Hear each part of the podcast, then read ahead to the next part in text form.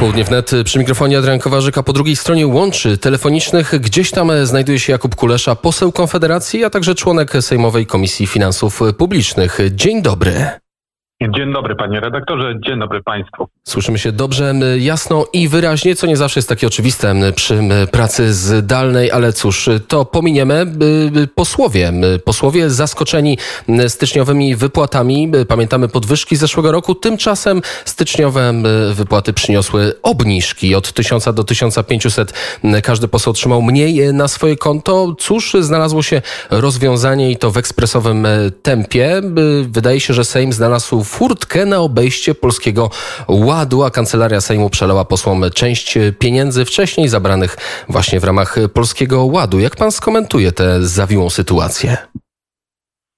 Mm, wszystko wskazuje na to, że Prawo i Sprawiedliwość okazało się najbardziej antysystemową partią w historii Polski. To znaczy nie tylko zniszczyli system sprawiedliwości, ale teraz nawet dobili system fiskalny, e, ponieważ po wprowadzeniu nowego ładu zrobił się taki niesamowity bałagan, że nie tylko zwykli Polacy, przedsiębiorcy, pracodawcy, księgowe nie mają zielonego pojęcia, jak rozliczać pracowników, jakie ulgi stosować, ich nie stosować, jaką pensję wypłacać, co dotkliwie od, od, odczuli Polacy, na przykład nauczyciele, policjanci, którzy dostali po prostu mniejsze wynagrodzenia wbrew obietnicom i zapowiedziom rządu. Ale jak widać, ten problem dotyczy także no, instytucji, które wydawałoby się za ten nowy ład od, odpowiadają. Mianowicie okazuje się, że nawet w kancelarii Sejmu nie potrafią poprawnie obliczyć tej pensji, a po obliczeniu, tak jak to zrobili e, po prawdopodobnie oburzeniu części posłów, zaczęli szukać różnego rodzaju optymalizacji podatkowych. Być może potrzebna była konsultacja z jakimiś doradcami podatkowymi, którzy z, Nowym Ładem już walczą. E, co więcej, jako ciekawostkę powiem, że doszły mnie słuchy, że nie tylko w Kancelarii Sejmu mieli problem z rozliczeniami, ale nawet księgowe zatrudnione w Ministerstwie Finansów nie wiedziały dokładnie, jak rozliczyć pracowników Ministerstwa Finansów. I też, e, też było wiele niejasności, więc to pokazuje, że bałagan jest po prostu całej w całej rozciągłości w całej Polsce i to jest efekt tego, jak po prostu do tej reformy rząd Prawa i Sprawiedliwości podszedł. Wydaje się, że nie wszyscy, przynajmniej z tego, co mówił pan wcześniej, pan poseł Jakub Kulesza, nie wszyscy otrzymali owe wyrównanie. Słyszałem, że posłowie dostali to wyrównanie. Ja osobiście nie dostałem, ale, ale ubiegał się o nie. Oczywiście nie będę, e, nie będę. E, także o wiele ważniejsze jest to, czy rząd e, wreszcie wycofa się z całej tej reformy tak zwanego polskiego ładu. Ale wierzy pan w to, panie pośle, że rząd wycofa się teraz nagle z projektu, który miał być jednym z większych, jeżeli chodzi o no, trzecią RP, który był przygotowany przez tyle miesięcy? Wiele się mówi o tym, że sam prezes Jarosław Kaczyński ma wyciągnąć konsekwencje od najwyższych urzędników, mają polecieć głowy, między innymi głowa ministra Kościńskiego i wiceministra Sarnowskiego. Ja chciałbym przypomnieć, że twarzą projektu, w zasadzie projektantem całego tego bałaganu jest sam premier Mateusz Morawiecki e, i w zasadzie miał tutaj pełne poparcie prezesa Jarosława Kaczyńskiego. Jeżeli ktoś miałby być zdymisjonowany, to właśnie e, panowie premierzy w pierwszej kolejności powinni podać się do dymisji.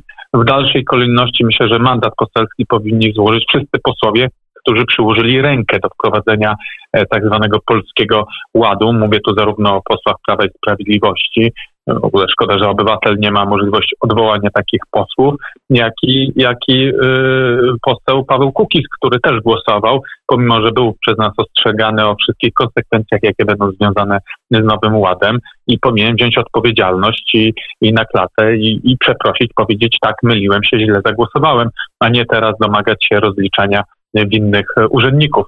Niestety rękę przyłożyła także lewica, bo gdy jako Konfederacja przygotowaliśmy poprawkę, która niszczyła jeden z filarów Polskiego Ładu i gdyby została przyjęta, to by doprowadziła do tego, że Polski Ład by nie wszedł w życie, e, ponieważ chodziło o zlikwidowanie tej, tej podwyżki składki zdrowotnej. E, I niestety udało, znaczy na szczęście udało nam się przekonać wielu posłów do tego, by tę poprawkę poprzeć. I Prawo i Sprawiedliwość samodzielnie nawet e, kołem Kukiz 15 nie miało większości, tak niestety pomimo różnych rozmów Lewica ruszyła z pomocą Prawo i Sprawiedliwości i dokładnie 11 posłów Lewicy zagłosowało przeciwko tej poprawce, w zasadzie ratując polski ład w w parlamencie w polskim Sejmie. W takim razie pytanie, pytanie gdzie była, gdzie była Komisja Finansów Publicznych? Pan uczestniczył w, w, spotkaniach komisji, komisji sejmowej. Tam ustala się tego typu rzeczy, jak rozumiem, i dyskutuje się na temat kształtu różnych rozwiązań podatkowych, pieniężnych, związanych również z, z wynagrodzeniami, czy nie? Panie redaktorze, już dawno minęły czasy, gdzie można było coś na poziomie komisji jeszcze wywalczyć. To były czasy może młodej, ale względnie, e, dem, dem, względnie praworządnej demokracji i ten proces legislacyjny jako tako funkcjonował. E, obecnie poprzez różne zmiany regulaminu Sejmu Zarządów Prawa i Sprawiedliwości zrezygnowano na przykład z dyskusji w trakcie trzeciego czytania, kiedy można było coś uratować. Nie ma już praktycznie sytuacji, w których na komisji można przekonać posłów większość sejmową, bo to jest maszynka posiedzenia komisji wyglądają tak, że nie idzie poprawka, przewodniczący komisji z nadania większości sejmowej nie patrzy na posłów, tylko pyta się przedstawiciela rządu, przedstawiciel rządu kiwa głową, że nie i wszyscy posłowie, e, nie słuchając w ogóle dyskusji, mówię o posłach większości sejmowej, głosują przeciwko tej poprawce. A to praktycznie tak jak w Europarlamencie, tam też głosowania jest... są tak ekspresowe.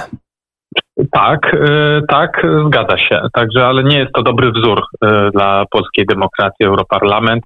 Y, tam też są patologie. Zresztą świetnie te patologie opisał Dobromir Sośnierz z Tomaszem Agenckim, agent Tomasz w filmie, można powiedzieć, dokumentalnym, dokumentalnym Pierwsza część nosiła nazwę Tam, gdzie rosną dyrektywy i opowiadała właśnie o kulisach procesu legislacyjnego w Parlamencie Europejskim, a ostatnio wyszła nowa część dotycząca procesu legislacyjnego w Polsce, e, czyli e, nazwa filmu e, Podnieś rękę, nacisnąć przycisk.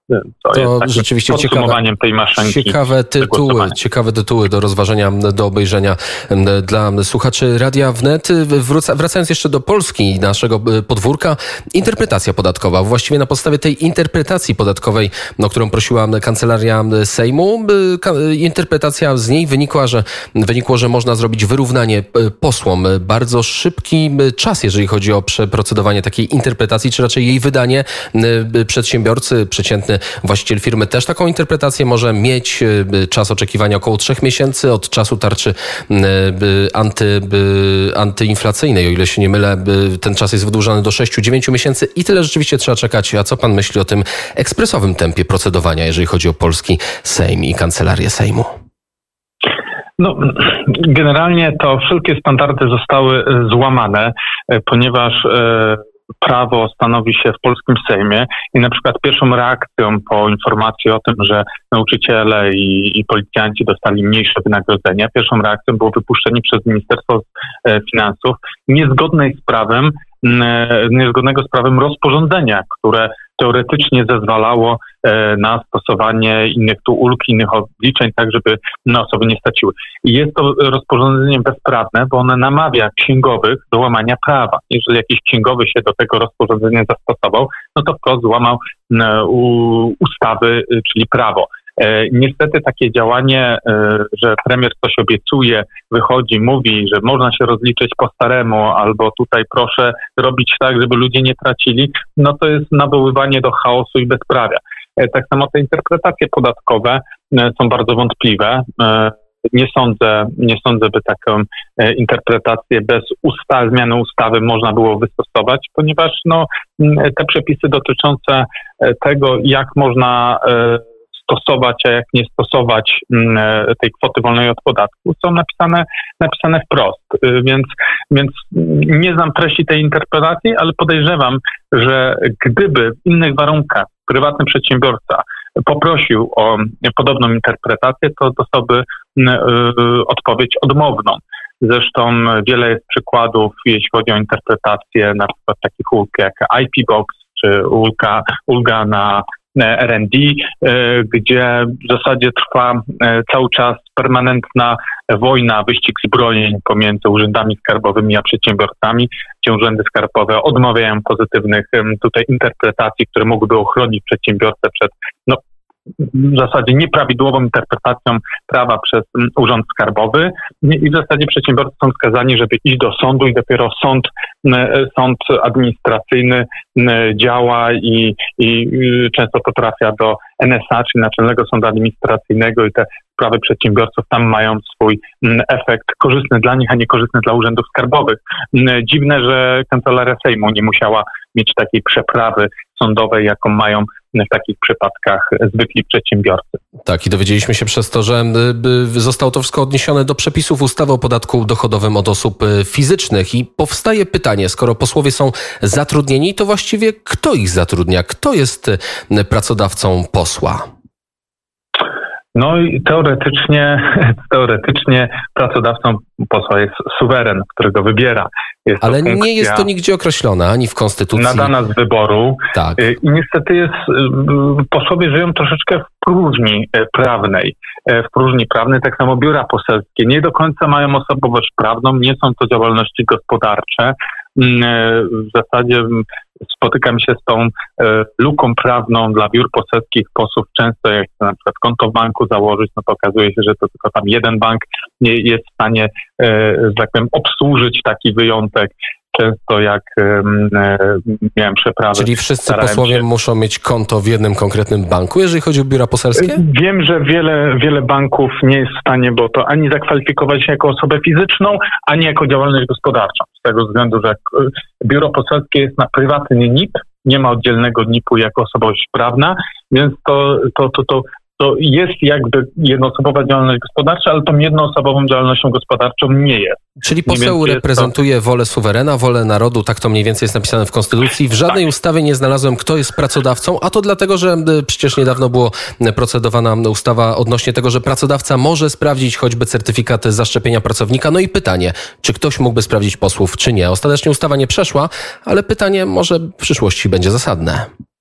No, posłowie, jak widać, funkcjonują na jakichś specjalnych prawach. Czasem są to przywileje, jak w przypadku tej interpretacji e, podatkowej, tego zwrotu, który posłowie e, poza mną, ale domyślam się, że większość, większość dostała. A czasem, e, czasem jest to w drugą stronę. No, na przykład, jak poseł chce się ubiegać o kredyt, no to banki mówią, że ten dochód nie kwalifikuje się ani na umowę o pracę, ani na umowę o powołanie i w zasadzie większość banków, że tak powiem, posłom kredytów e, odmawia. Mówię to z własnej autopsji. E, także jest luka prawna. Niestety Kancelaria Sejmu jakoś z tego wyjątku skorzystała. Moim zdaniem sposób być może nie do końca uczciwy, ale czego tu się spodziewać po tych cyrkach, jakie mamy z wdrożeniem, wejściem w życie Polskiego Ładu. Niewiarygodne. Nie znałem tych problemów. To może nam pan poseł jeszcze zdradzi, jakie są problemy codzienne życia posła, których przeciętny wyborca nie zna. Mm, nie są to problemy. Nie chciałbym, żeby wyszło, że ktoś tu się, ktoś tu się żali, mm, żali, zwłaszcza, zwłaszcza ja. Ja tylko mówię, że mm, stan prawny w Polsce